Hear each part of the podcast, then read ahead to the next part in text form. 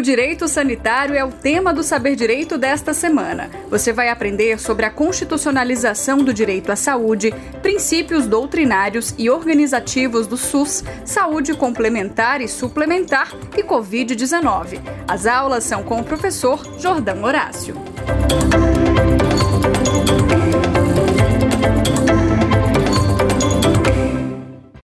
Olá, Sou o professor Jordão Horácio, professor de Direito Sanitário, e vamos dar continuidade ao nosso curso.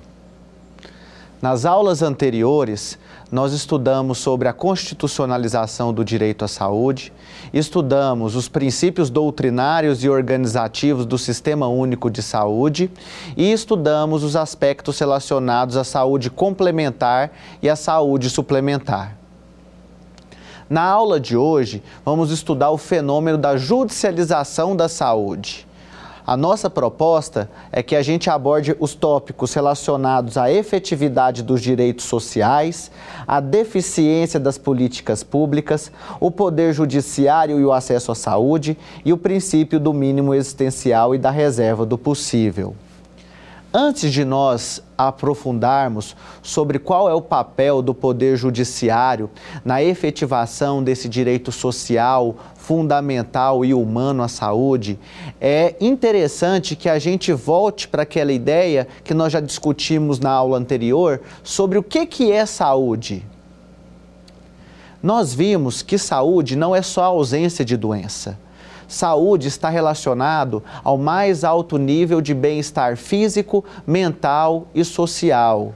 Então, quando nós falamos de saúde, nós devemos nos lembrar dos determinantes sociais da saúde, ou seja, o acesso à saúde, o direito à saúde, não é só um medicamento, não é só uma vacina, não é só um leito de hospital quando eu falo de saúde, eu preciso falar também de moradia digna, de educação, de saneamento básico, de transporte público de qualidade. Só assim a gente vai garantir a efetivação desses postulados que estão positivados lá no artigo 196 da nossa Carta Magna de 1988. Como nós estudamos, o direito à saúde, ele é um direito social, faz parte da segunda dimensão dos direitos humanos, que são aqueles direitos sociais, econômicos e culturais, que demandam uma prestação positiva do Estado. Ao contrário dos direitos civis e políticos de primeira dimensão, que demandam uma prestação tão somente negativa. Então, dessa vez, o Estado precisa intervir para garantir a efetividade dos direitos relacionados relacionados à saúde, à educação, à previdência, à seguridade social. Na efetivação do direito à saúde, desde o advento da Constituição de 1988, vem se observando um crescente número de ações judiciais, ou seja, a partir do momento que pela primeira vez na história a saúde se torna um direito de todos e um dever do Estado, isso levou também a uma série de ações judiciais. E por que que isso vem acontecendo?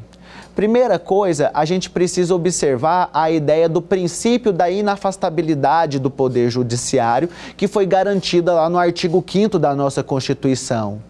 Segundo o legislador constituinte, toda lesão ou ameaça a direito poderá ser levada ao conhecimento do Poder Judiciário. E no caso dos direitos sociais, que possuem mecanismos mais restritos para a efetivação desse direito do que em relação aos direitos individuais, que possuem vários instrumentos já consagrados no âmbito jurídico, como, por exemplo, o remédio heróico, habeas corpus, que está relacionado com o direito de ir e vir. No caso da efetivação dos direitos sociais, é mais complicado, porque é, é quando demanda uma prestação positiva do Estado. É o Poder Judiciário compelindo o Poder Executivo a faz, é, a praticar uma determinada conduta. Nos últimos anos, nós temos observado esse crescente número de ações judiciais e isso vem gerando uma reflexão né, pelos mais diversos entes, pelo Poder Executivo, pelo Poder Legislativo e pelo Poder Judiciário, para tentar equalizar é, esse fenômeno que vem sendo conhecido como judicialização. Então, conceitualmente, o que, que é a judicialização? É a busca da tutela jurisdicional por todos aqueles que entendem que aquele direito à saúde resguardado no artigo 196 da Constituição não vem sendo garantido ou pelo Estado ou pela iniciativa privada quando se trata de judicialização em face de plano de saúde, no caso da saúde suplementar. A grande questão aqui posta é sobre a efetividade das políticas públicas, porque direitos sociais que demandam prestações positivas do Estado, eles vão ser em regra alcançados a partir da implementação de políticas, políticas sociais, políticas econômicas. E isso o legislador já deixou previsto lá no artigo 196. Eventualmente, quando essas políticas não são implementadas pelo Poder Executivo ou não são desenhadas pelo Poder Legislativo, fica um vácuo de poder que vai ser ocupado pelo Poder Judiciário, diante da crescente demanda da população em busca de tratamentos, em busca de terapias, em busca de leitos em hospitais que eventualmente faltaram. Nesse contexto, a gente precisa observar, primeiramente, a ideia de macrojustiça e de microjustiça. Por quê? Porque, eventualmente, o Poder Judiciário, ao conceder uma tutela jurisdicional num pleito envolvendo a saúde, poderá, eventualmente, conceder um medicamento que não está incorporado nas listagens oficiais do Sistema Único de Saúde e que vai desorganizar todas as finanças do sistema, impedindo é, que haja políticas para o resto da população. Uma vez que o orçamento é aprovado pelo Poder Legislativo através da Lei Orçamentária Anual ou através da Lei de Diretrizes Orçamentárias, toda vez que o Poder Judiciário demanda uma, um, é, demanda que o Poder Executivo conceda um determinado medicamento ou financie uma determinada cirurgia que não está incorporada nas listagens oficiais, isso desorganiza as finanças e desorganiza a implementação de ações e políticas que já haviam sido. É, é, previstas no, no nosso ordenamento, seja em atos normativos primários ou secundários.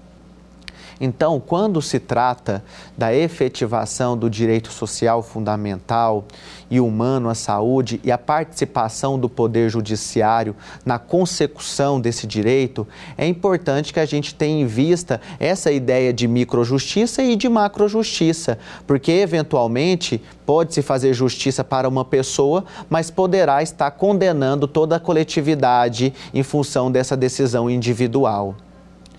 Isso deverá ser observado também sob o aspecto do princípio da reserva do possível e o, e o princípio do mínimo existencial. O que, que significa isso? Segundo o princípio da reserva do possível, significa que o orçamento ele é finito. O orçamento para ações e políticas e serviços de saúde ele não é infinito. Então, todas as vezes que o Poder Judiciário concede uma tutela no sentido de fornecer um medicamento ou uma cirurgia que não está incorporada nas listagens oficiais e desorganiza toda a ação promovida pelos órgãos competentes, isso poderá incorrer em uma afronta a esse princípio da reserva do possível. O princípio do mínimo existencial segura que em determinadas situações existe um mínimo que deve ser observado pelo Estado. Qual que é esse mínimo existencial quando se trata da efetivação do direito à saúde? Esse mínimo existencial contempla medicamentos de alto custo, contempla leitos de UTI, Nesse contexto, a gente precisa entender como que se dá a incorporação de medicamentos e tecnologias junto ao Sistema Único de Saúde. Para isso, existe um órgão competente chamado CONITEC, que é a Comissão Nacional de Incorporação de Tecnologias. É um órgão que fica sediado lá no Ministério da Saúde, tem formação com profissionais das mais diversas áreas que vão analisar a segurança, a qualidade, a eficácia e principalmente o binômio da custo-efetividade de determinada terapia, de determinado medicamento, de determinado procedimento para verificar a viabilidade de incorporação ou não. E aí nós começamos a fazer o nosso debate. Eventualmente, o medicamento ou um procedimento cirúrgico não vai ser incorporado porque ele não é custo efetivo. O que, que significa isso? Significa que podem existir é, alternativas terapêuticas que são tão eficazes quanto e que têm um custo mais barato. Mas, eventualmente, para determinadas pessoas, ela vai precisar daquele medicamento específico. E talvez esse medicamento específico ele custe um milhão, ele custe 2 milhões, 10 milhões ou 12 milhões, que é um medicamento que até existe, que é considerado o medicamento mais caro do mundo, que é para enfrentamento da atrofia muscular espinhal. Por óbvio, esse medicamento não está incorporado nas nossas listagens oficiais. Mas aí eu faço questionamento para os senhores. E esse é o questionamento que também paira sobre o Poder Judiciário. Deve ou não o Estado fornecer esses medicamentos de alto custo? Esse é o questionamento que é feito, não é? Deve ou não o Estado fornecer determinados tipos de medicamentos? Só que esse questionamento, em tese, ele está equivocado. Talvez o questionamento correto que nós deveríamos fazer é por que determinados medicamentos são tão caros? Por que determinados medicamentos custam 12 milhões de reais?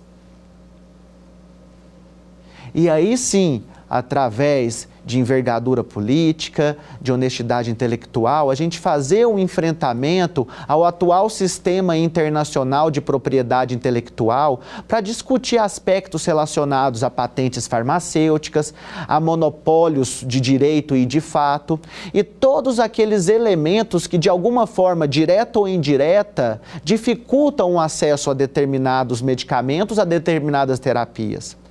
Isso por quê? Porque num primeiro momento, é, caso eu precise ou um ente querido precise, eu posso, se eu sentir que tem uma lesão ou ameaça direito pelo princípio da inafastabilidade do Poder Judiciário, eu posso provocar a tutela do Poder Judiciário, buscando essa tutela jurisdicional para efetivar esse direito. No Brasil, o artigo 5 da nossa Constituição garante esse direito. Mas aí eu pergunto para vocês: e lá, os nossos irmãos de outros países? Nossos irmãos dos países do continente africano, por exemplo, lá também tem atrofia muscular espinhal, lá também tem câncer. Na Libéria, em Gana, só que lá eventualmente não tem acesso universal, lá talvez não tenha esse princípio da inafastabilidade do poder judiciário. E o que acontece na prática? Essas pessoas morrem? Morrem. E aí, a gente tem que fazer essa reflexão não só dentro da perspectiva jurídica, mas também dentro de uma perspectiva ética. Né? Até mesmo dentro de uma ética utilitarista, é razoável precificar a vida humana? Uns podem sobreviver e outros não, em função da condição de poder pagar ou não o medicamento. E aí nós entramos no debate que deve ser feito, que é aquele: como tornar esses medicamentos que são de alto custo, seja medicamentos biológicos em geral, seja imunossupressores, sejam os anticorpos monoclonais, sejam as vacinas, como tornar esses medicamentos mais custo efetivos? A resposta está na pesquisa, no desenvolvimento e na inovação aqui no nosso país. O nosso complexo industrial e econômico da saúde, ele deve ser fomentado dentro de um plano nacional de desenvolvimento que infelizmente hoje não existe.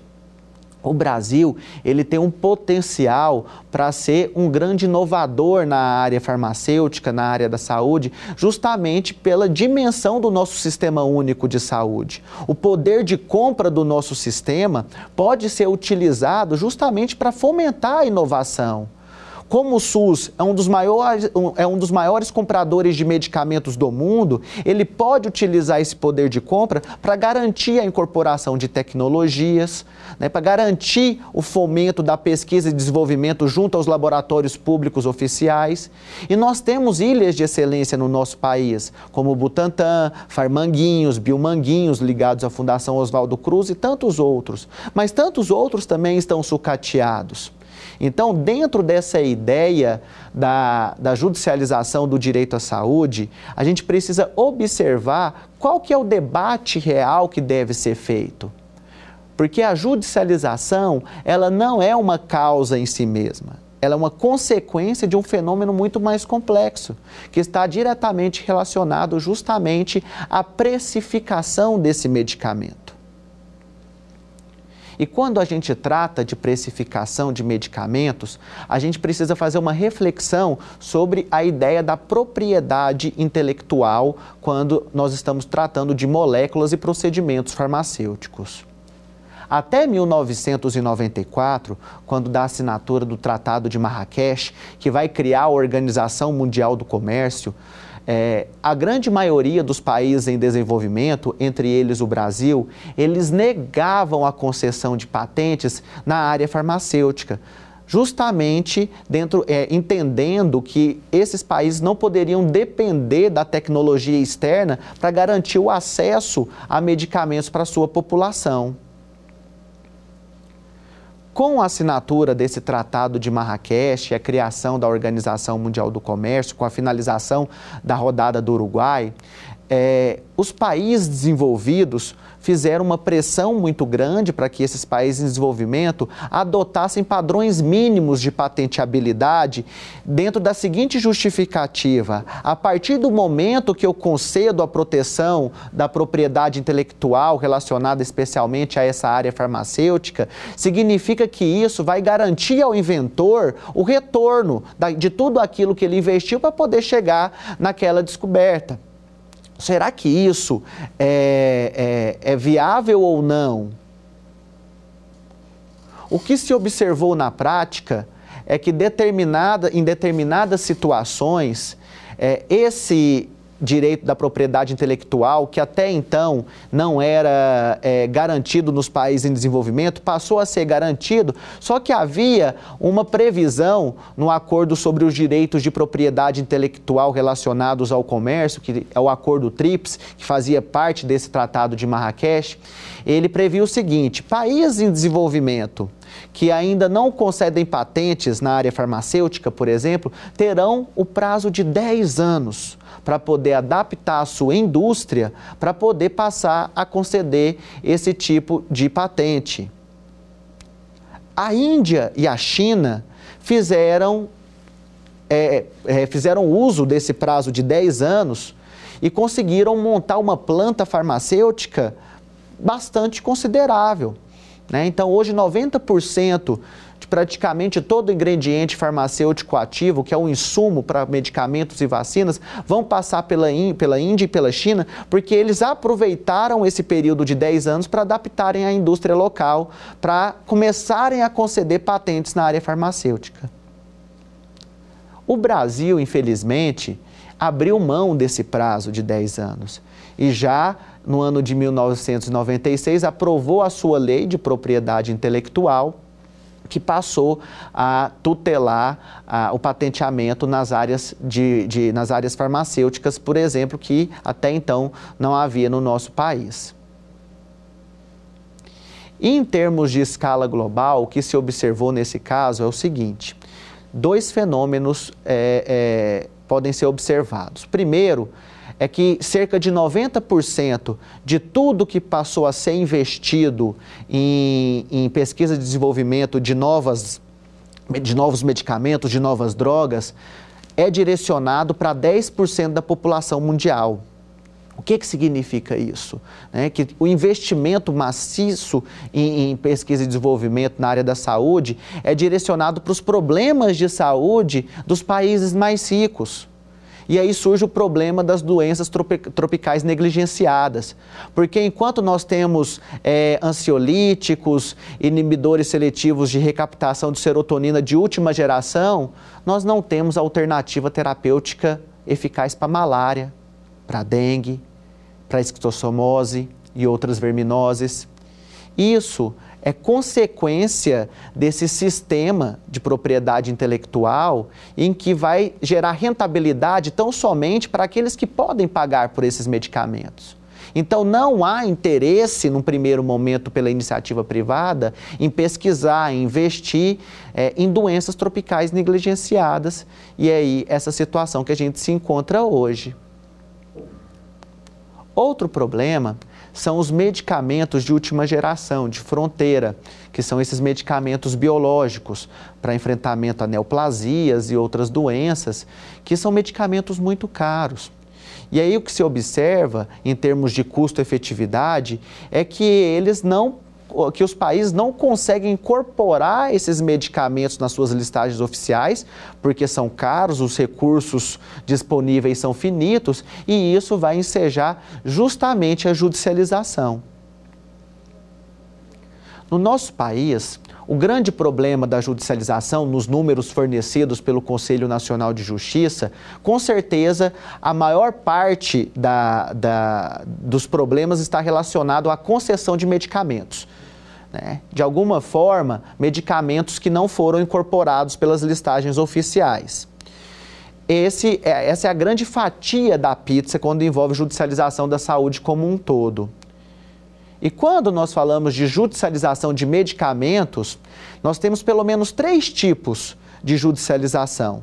Nós temos a judicialização daqueles medicamentos que estão incorporados, nas listagens oficiais, já passaram pelo crivo do registro junto à Agência Nacional de Vigilância Sanitária, já passaram pelo crivo da Comissão Nacional de Incorporação de Tecnologias já passaram é, é, por todos os trâmites administrativos necessários, mas que eventualmente fa faltaram lá no posto de saúde.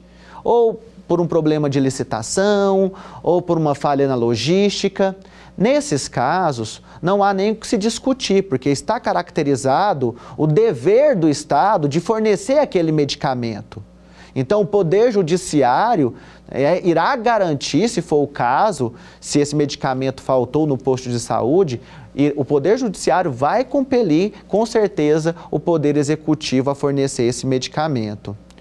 Uma segunda forma de judicialização de medicamentos no nosso país é a judicialização dos medicamentos experimentais.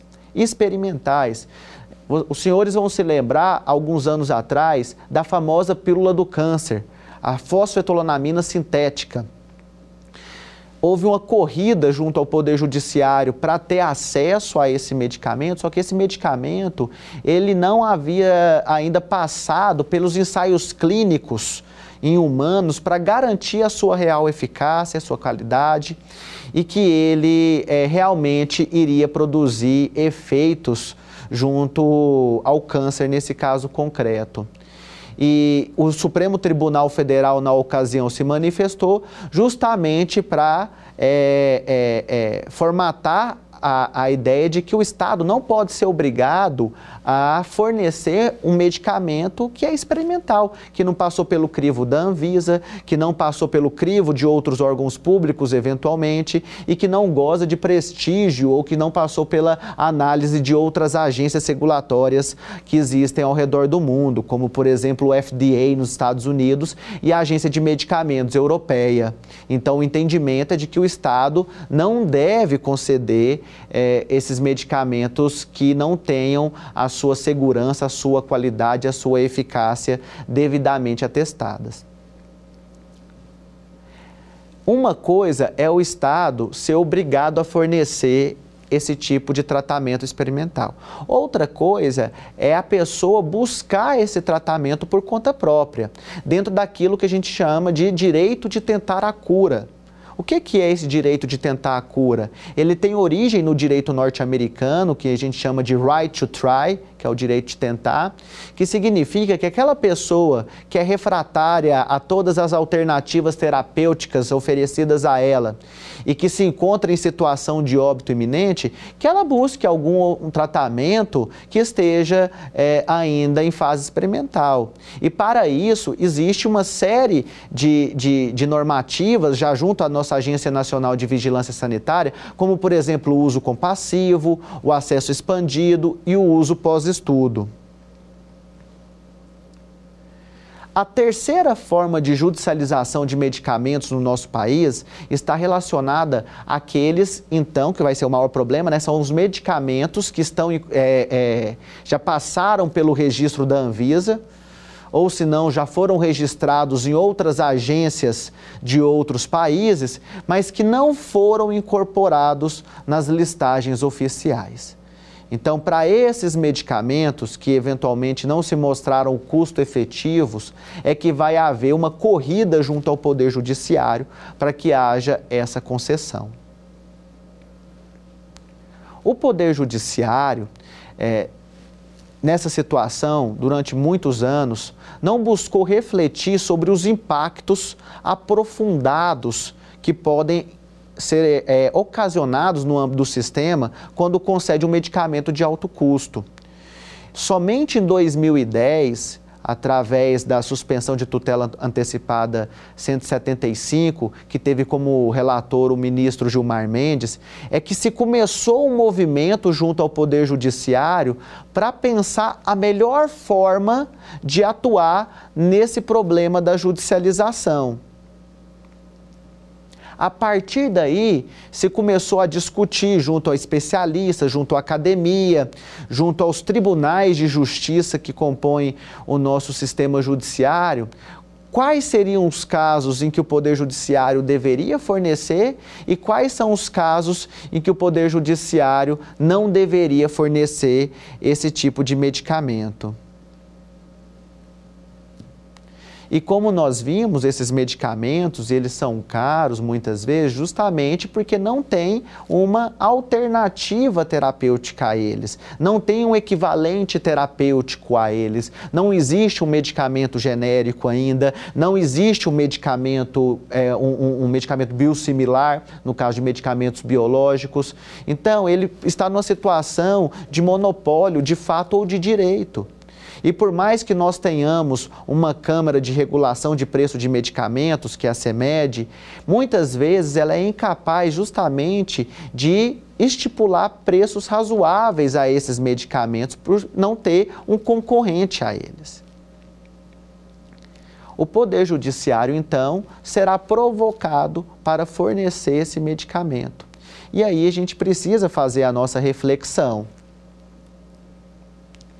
O fenômeno da judicialização, ele é positivo ou ele é negativo? Ele pode ser positivo dentro de alguns aspectos, como, por exemplo, na correção da administração pública no caso de tecnologias já incorporadas, para concretização de direitos, nos ajustes e melhorias da regulação sanitária e no caso da medicina baseada em evidência. No entanto, esse fenômeno da judicialização será negativo quando nós tratamos do descontrole das finanças públicas e da gestão administrativa, da criação de um SUS classe A, ou seja, cria-se uma nova porta de entrada para o sistema toda vez que há uma judicialização, porque eventualmente uma pessoa que tem acesso a um advogado terá acesso a um determinado medicamento e toda a coletividade não terá. Isso aí vai ferir um dos princípios do sistema, que é justamente o tratamento igualitário, baseado na equidade. Isso vai acarretar em prejuízo à coletividade e também, eventualmente, no uso predatório da justiça é, através de abusos e fraudes que já foram, é, já foram investigadas algumas vezes pela Polícia Federal, envolvendo laboratórios, associações de pacientes, para fornecer esses medicamentos que não estão incorporados e que, nesse, e que não necessariamente aqueles pacientes precisavam naquele momento.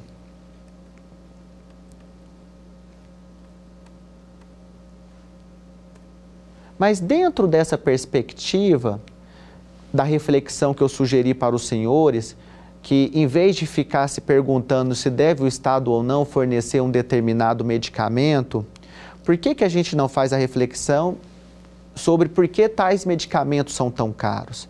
E aí a gente pode tentar refletir sobre isso a partir de estudos que já foram feitos pela Organização Mundial da Saúde, que é, o argumento da indústria de que o medicamento deve ser caro em determinadas situações devido aos investimentos de pesquisa e desenvolvimento, não necessariamente eles é, é, não são verdadeiros. Por quê? Porque, claro que existe o custo de pesquisa e desenvolvimento, mas a margem de lucro será que não é maior? Porque em estudos apontados pela Organização Mundial da Saúde, em determinadas situações, o retorno de investimento desses medicamentos já se dá nos cinco primeiros anos de exploração dele. Os outros 15 anos, no caso do Brasil, a patente é de 20 anos, né, no mínimo, de direito. É, seria só a, a questão da margem de lucro dessas indústrias. Isso não significa que elas não devam ter suas margens de lucro.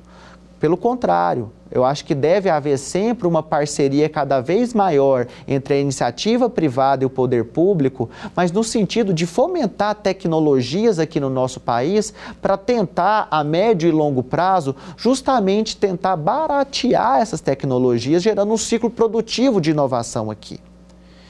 Porque a partir do momento que eu produzo um medicamento inovador num laboratório público oficial que vai ser adquirido pelo Sistema Único de Saúde, com certeza ele será muito mais custo efetivo do que uma tecnologia que vem de uma, multi, de uma farmacêutica multinacional. E aí a gente tem que utilizar algumas alternativas legais previstas na nossa legislação, além das políticas que já existem e que devem ser fomentadas. Cumpre formar as parcerias é, do desenvolvimento produtivo, as chamadas PDPs, que existem desde 2008 e que é justamente um arranjo institucional envolvendo laboratórios públicos e laboratórios privados, tendo em vista a incorporação de tecnologia junto ao Sistema Único de Saúde, mas, para além disso, a gente deve falar sobre as flexibilidades que estão presentes lá no acordo sobre os direitos de propriedade intelectual relacionado ao comércio e que também estão presentes na nossa lei de propriedade industrial. Quais são essas flexibilidades? A primeira delas, o licenciamento compulsório. Licenciamento compulsório é popularmente conhecido como a quebra da patente. Talvez os senhores vão se lembrar que alguns anos atrás o Brasil efetivou o licenciamento compulsório de um medicamento chamado Efavirenz. Isso se deu entre os anos de 2007 e 2008. Na ocasião, o ministro da Saúde era o ministro Temporão.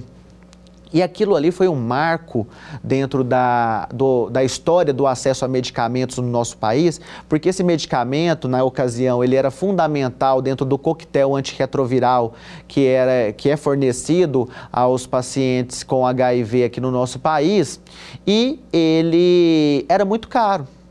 E o Brasil, pela primeira vez, vai enfrentar a indústria para efetivar esse licenciamento compulsório, que é previsto na lei, não é nada ilegal.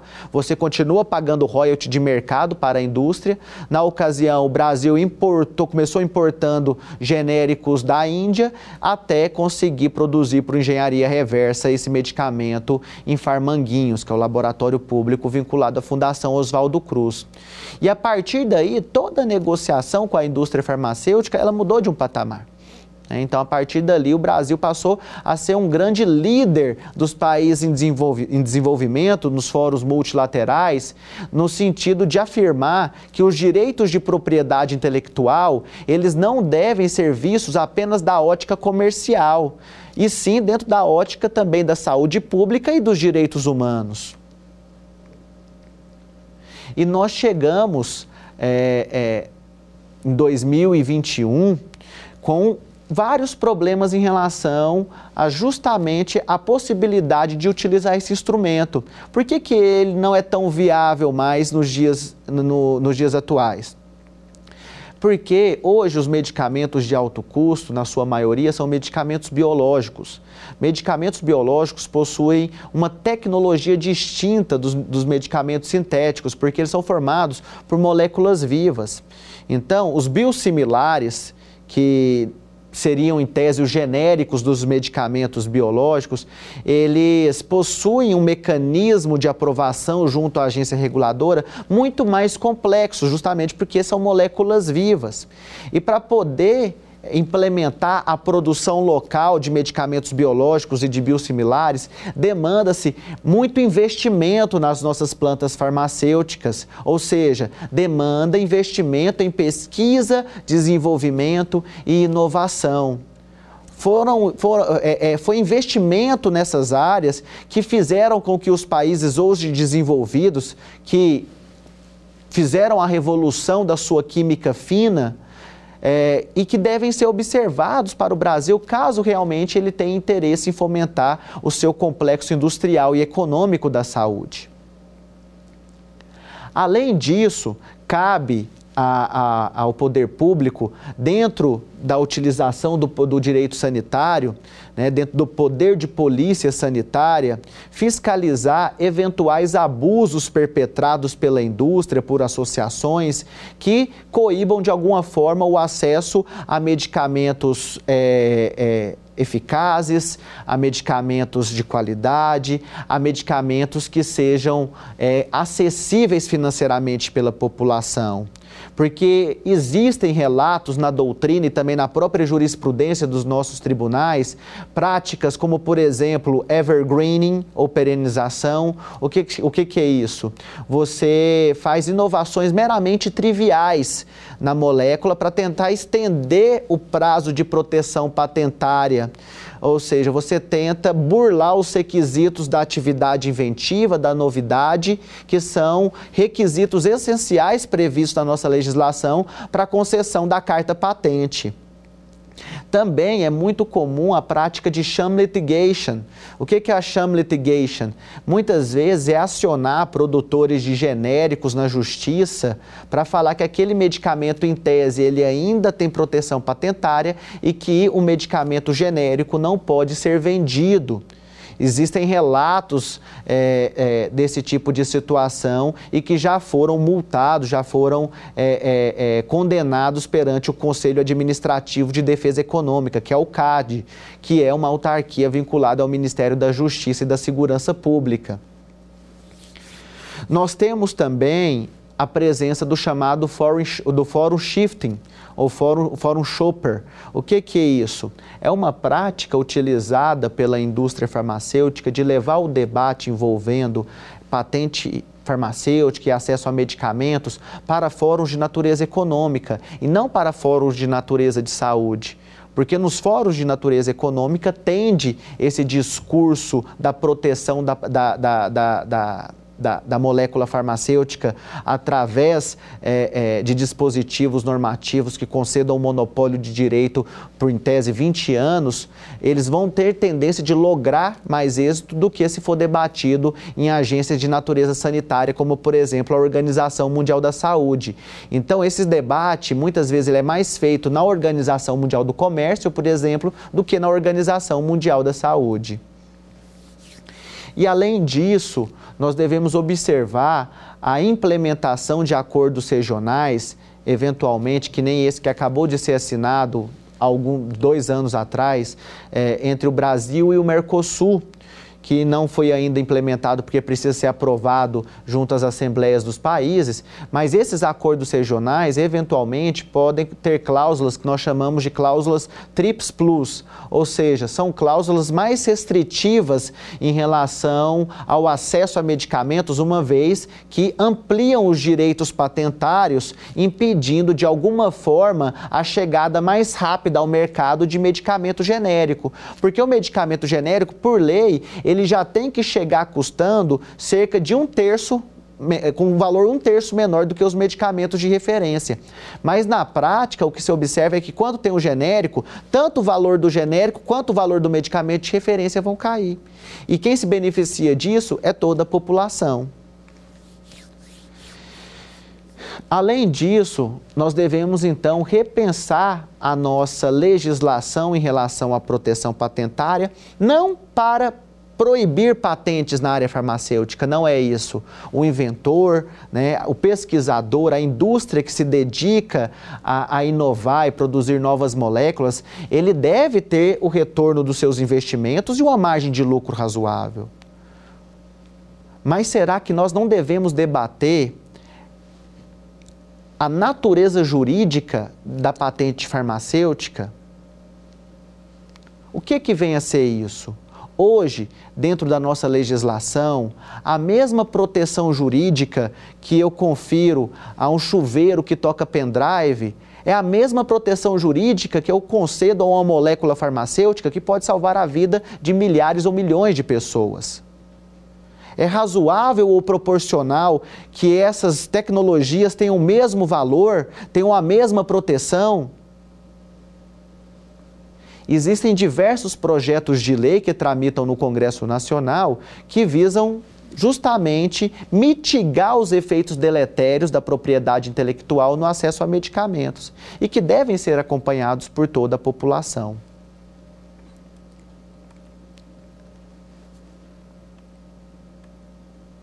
Além disso, para finalizar a, a, nossa aula sobre a judicialização do direito à saúde, é importante que a gente resgate ideias relacionadas ao ativismo judicial, à judicialização da política e por que que esses fenômenos vêm sendo tão é, é, é, mencionados pela doutrina. Nos últimos anos, teve é, é, vários doutrinadores mencionaram a ideia de um neoconstitucionalismo ou de um novo constitucionalismo latino-americano que é, a Constituição de 88 vai fazer parte desse movimento justamente por isso que ela vai ter o nome de Carta Cidadã, pois ela garante a efetividade dos direitos fundamentais ali previstos para que não se torne letra morta. E aí vai caber ao Poder Judiciário, né, dentro das suas competências definidas na Carta, garantir a implementação desses direitos. E toda vez que existe um vácuo de poder junto ao poder legislativo ou junto ao poder executivo, ele tende a ser ocupado pelo poder judiciário, justamente dentro dessa perspectiva do ativismo que deve proporcionar a efetividade dos direitos positivados na Carta Magna de 1988, entre eles o direito à saúde. Dentro dessa perspectiva, qual que é o papel que o poder judiciário ele deve ter? De autocontenção ou de ativismo? Toda essa reflexão, ela foi colocada na pauta do Supremo Tribunal Federal em 2019 que foi decidir pela primeira vez de forma efetiva sobre a obrigatoriedade ou não de fornecimento de medicamentos que não estejam registrados pela Anvisa ou que eventualmente não foram incorporados nas listagens oficiais pelo poder público através do Sistema Único de Saúde.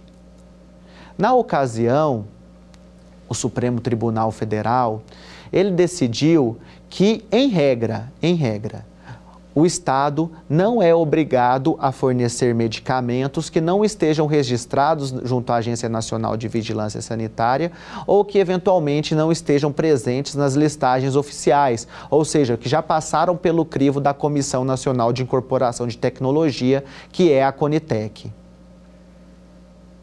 No entanto, é possível que haja a concessão de medicamentos sem registro na Anvisa, desde que se cumpra alguns requisitos, especialmente quando se trata de doenças raras ou ultra-raras. Desde que haja registro em outras agências reconhecidas pela sua capacidade técnica, como por exemplo a agência norte-americana, o FDA, e a agência de, de, de medicamentos europeia desde que se comprove que não existe alternativa terapêutica ou que todas as alternativas terapêuticas oferecidas pelo Sistema Único de Saúde não foram eficazes para aquele paciente e que em determinadas situações se comprove a hipossuficiência daquele paciente ou da sua família de financiar aquele tratamento.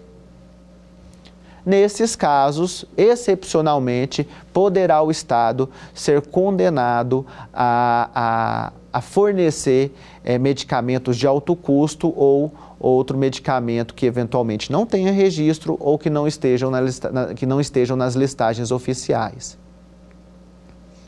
E qual é a consequência disso? É preciso avançar cada vez mais dentro da ideia da deferência administrativa e também dos diálogos institucionais. Ou seja, é preciso que haja cada vez mais um diálogo profícuo entre todos os órgãos que participam do acesso a medicamentos no nosso país, junto com o Poder Judiciário, justamente para tentar evitar essa judicialização. É preciso fortalecer a ideia de medicina baseada em evidência, é preciso fortalecer as competências da Comissão Nacional de Incorporação de Tecnologia. É preciso que o Poder Judiciário lidere os debates em relação à precificação desses medicamentos e as alternativas jurídicas para garantir que a população brasileira tenha acesso a medicamentos eficazes, a medicamentos de qualidade e que sejam é, custo-efetivos para o sistema. Para além disso, devemos refletir qual que é o papel do Poder Judiciário na construção e na efetivação desse direito fundamental sob a perspectiva do neoconstitucionalismo e desse ativismo judicial dentro do pensamento pós-positivista. Porque cabe ao Poder Judiciário, especialmente às cortes constitucionais, garantir a efetivação desses direitos fundamentais. Esse é o mandamento do pensamento pós-positivista. No entanto, deve-se pensar dentro do todo, dentro da ideia da macrojustiça, da microjustiça, dentro da ideia da reserva do possível, dentro da ideia do mínimo existencial. Então, nós vimos ao longo dessa aula todas as complexidades que envolvem esse fenômeno chamado de judicialização da saúde vimos que a judicialização envolve a, a, provocação do poder judiciário dentro do princípio da inafastabilidade desse poder, especialmente dentro da perspectiva de que as políticas públicas implementadas pelos atores envolvidos às vezes não são suficientes para satisfazer a necessidade da coletividade. Para fixar o nosso conteúdo, Vamos resolver algumas questões? O princípio que referenda a ideia de que a lei não excluirá da apreciação do Poder Judiciário lesão ou ameaça a direito é denominado de princípio da impessoalidade, princípio da adjudicação compulsória, princípio da inafastabilidade de jurisdição ou princípio da legalidade? Você já sabe qual que é a resposta? Resposta correta: princípio da inafastabilidade de jurisdição. Como eu disse para os senhores e para as senhoras, toda lesão ou ameaça a direito poderá ser levada ao conhecimento do Poder Judiciário. Vamos fazer mais uma questão? Qual o órgão colegiado de caráter permanente, integrante da estrutura regimental do Ministério da Saúde, responsável pela incorporação de tecnologias no SUS? CEMED, Conitec, Anvisa ou ANS? Você sabe qual que é a resposta correta? Resposta correta, Conitec. A Conitec é a Comissão Nacional de Incorporação de Tecnologias, que é responsável pela análise da segurança, da qualidade, da eficácia e principalmente do custo, da custo-efetividade de um determinado medicamento ou de uma determinada terapia. É através do exercício da Conitec é que medicamentos ou terapias ou procedimentos médicos serão incorporados nas listagens oficiais. E aí a gente precisa fazer aquela reflexão. Por que, que determinadas terapias, por que determinados medicamentos são tão caros que não são possíveis de passarem pelo crivo da custo-efetividade? Nós vamos precisar fazer essa reflexão com o enfrentamento da, do atual sistema internacional da propriedade intelectual. Vamos fazer mais uma questão?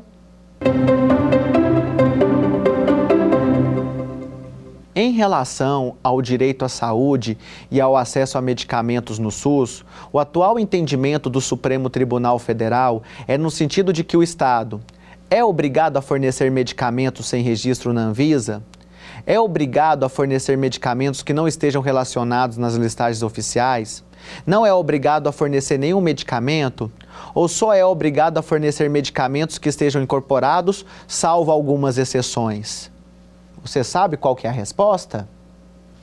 Resposta correta, letra D.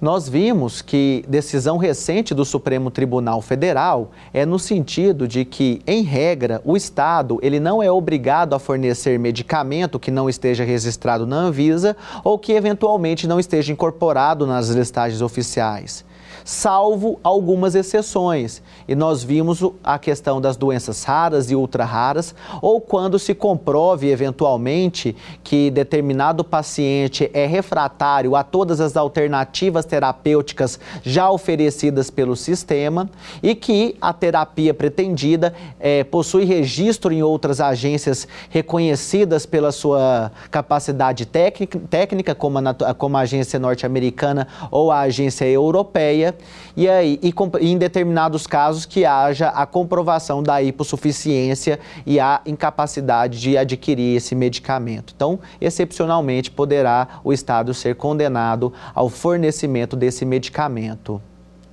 Nós vimos então ao longo dessa aula aspectos relacionados à judicialização da saúde no nosso país e o papel fundamental que o poder que o, que o direito sanitário vai, vai exercer nesse contexto.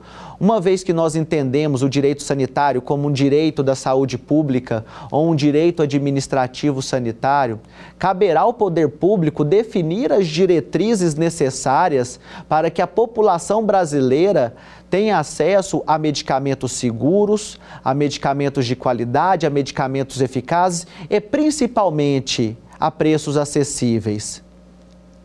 Isso só será possível através de um diálogo institucional efetivo entre todos os poderes e entre os órgãos competentes. Mas é uma discussão iminente e que deve envolver a participação popular e o controle social. Na nossa próxima aula, nós vamos enfrentar algumas questões relacionadas ao direito sanitário, à efetivação do direito à saúde e o enfrentamento da Covid-19. Aguardo vocês. Dar alguma sugestão de tema para os cursos do Saber Direito? Então mande um e-mail para a gente, saberdireito.stf.jus.br ou entre em contato pelo WhatsApp. O número é esse que aparece na sua tela. Você também pode estudar pela internet. Acesse nosso site tvjustiça.jus.br ou pode rever as aulas no canal do YouTube TV Justiça Oficial.